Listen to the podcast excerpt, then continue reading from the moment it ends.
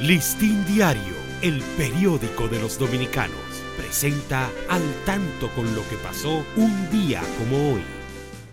23 de diciembre de 1938, la Liga Municipal Dominicana fue creada durante el régimen trujillista, con fines de racionalizar los recursos del Estado y asesorar los gobernantes locales en vista de su escasa experiencia en la administración pública.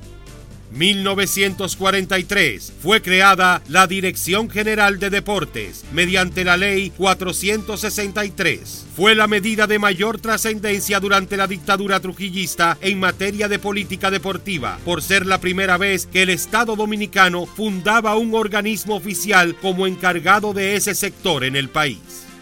Listín Diario, el periódico de los dominicanos presentó Al tanto con lo que pasó un día como hoy.